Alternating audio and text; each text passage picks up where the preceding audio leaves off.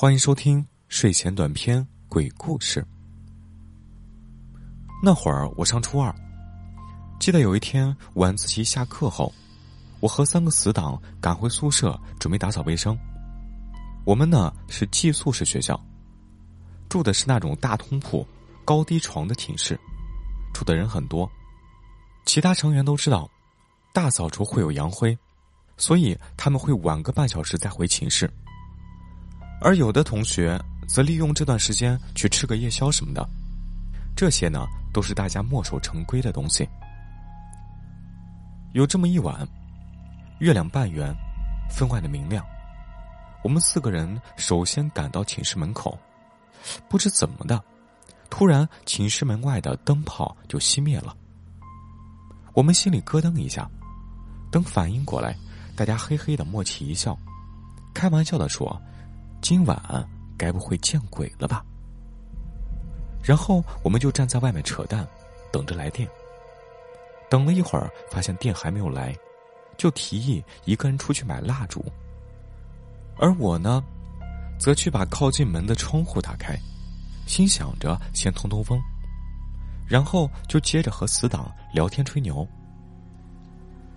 这吹着吹着。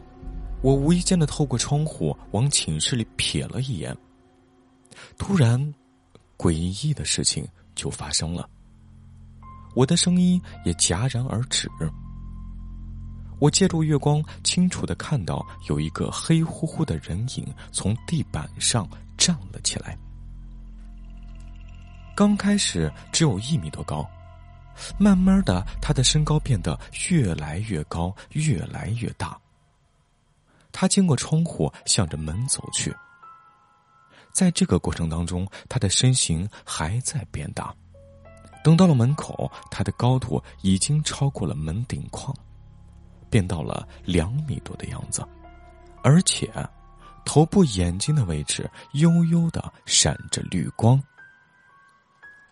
我当时整个人都吓傻了，呆呆的站在原地。我的另外两个朋友察觉到我的异样后，也停下来，开始扭头朝我看的方向去看。结果，他们也吓呆了。我们静止了两三秒，确定不是眼花后，我们这才回过头来，鬼哭狼嚎的惊叫起来，转身没命似的狂奔。那速度，是我印象当中最快的一次。感觉自己像要打破百米世界纪录一样。我们三人一路狂奔到了学校的食堂，发现食堂的灯全部亮着，好多同学和室友还在吃夜宵。我们这才惊恐不安的找了个位置坐了下来。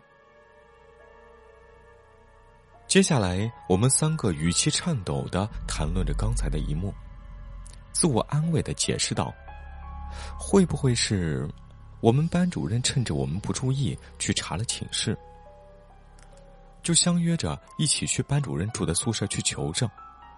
我们敲门，问班主任他有没有去查寝室。结果，我们班主任一头雾水的回答我们：“没有呀，我正在用电饭煲煮面呢。你们几个咋了？要不要一起吃点儿？”我们寒暄了一下，找个借口就再次回到了食堂宿舍。这更大的惊恐感觉再次彻底击碎了我们心里最后的一道防线。我们彻底惊慌了。这时候，我们舍友也发现了我们，过来打招呼说：“耶，你们仨不是今天值日吗？怎么在这里啊？”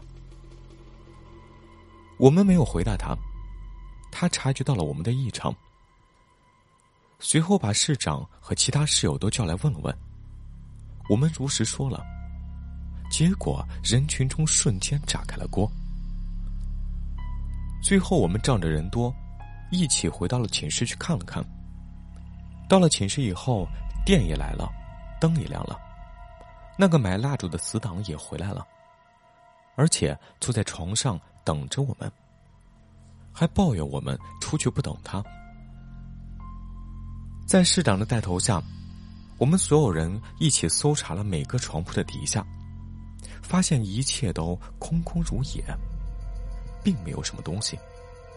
但是，我们仍然一个个都忐忑不安。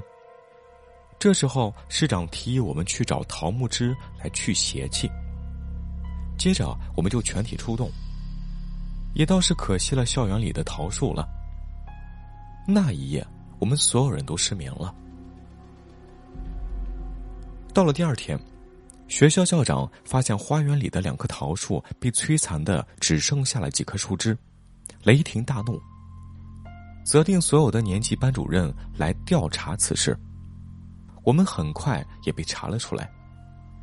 我们向班主任说明了情况，班主任听了之后也觉得不可思议，但是还是如实的向校长做了汇报。校长也找了我们谈了话，最后学校对此事儿做了冷处理，封杀不良消息。再就是，学校通报批评了我们三个，说我们仨带头搞恶作剧。公然破坏学校财物。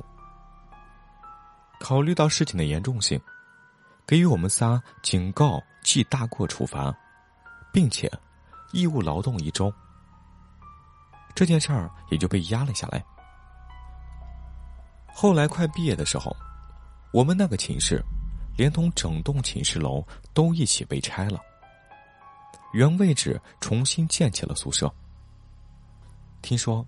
挖地基的时候，挖出了很多腐朽不堪的老棺材，横七竖八的，像乱葬岗一样。好了，这就是今天的故事，感谢您的收听，欢迎您多点赞、评论、订阅、送送月票，下期再会。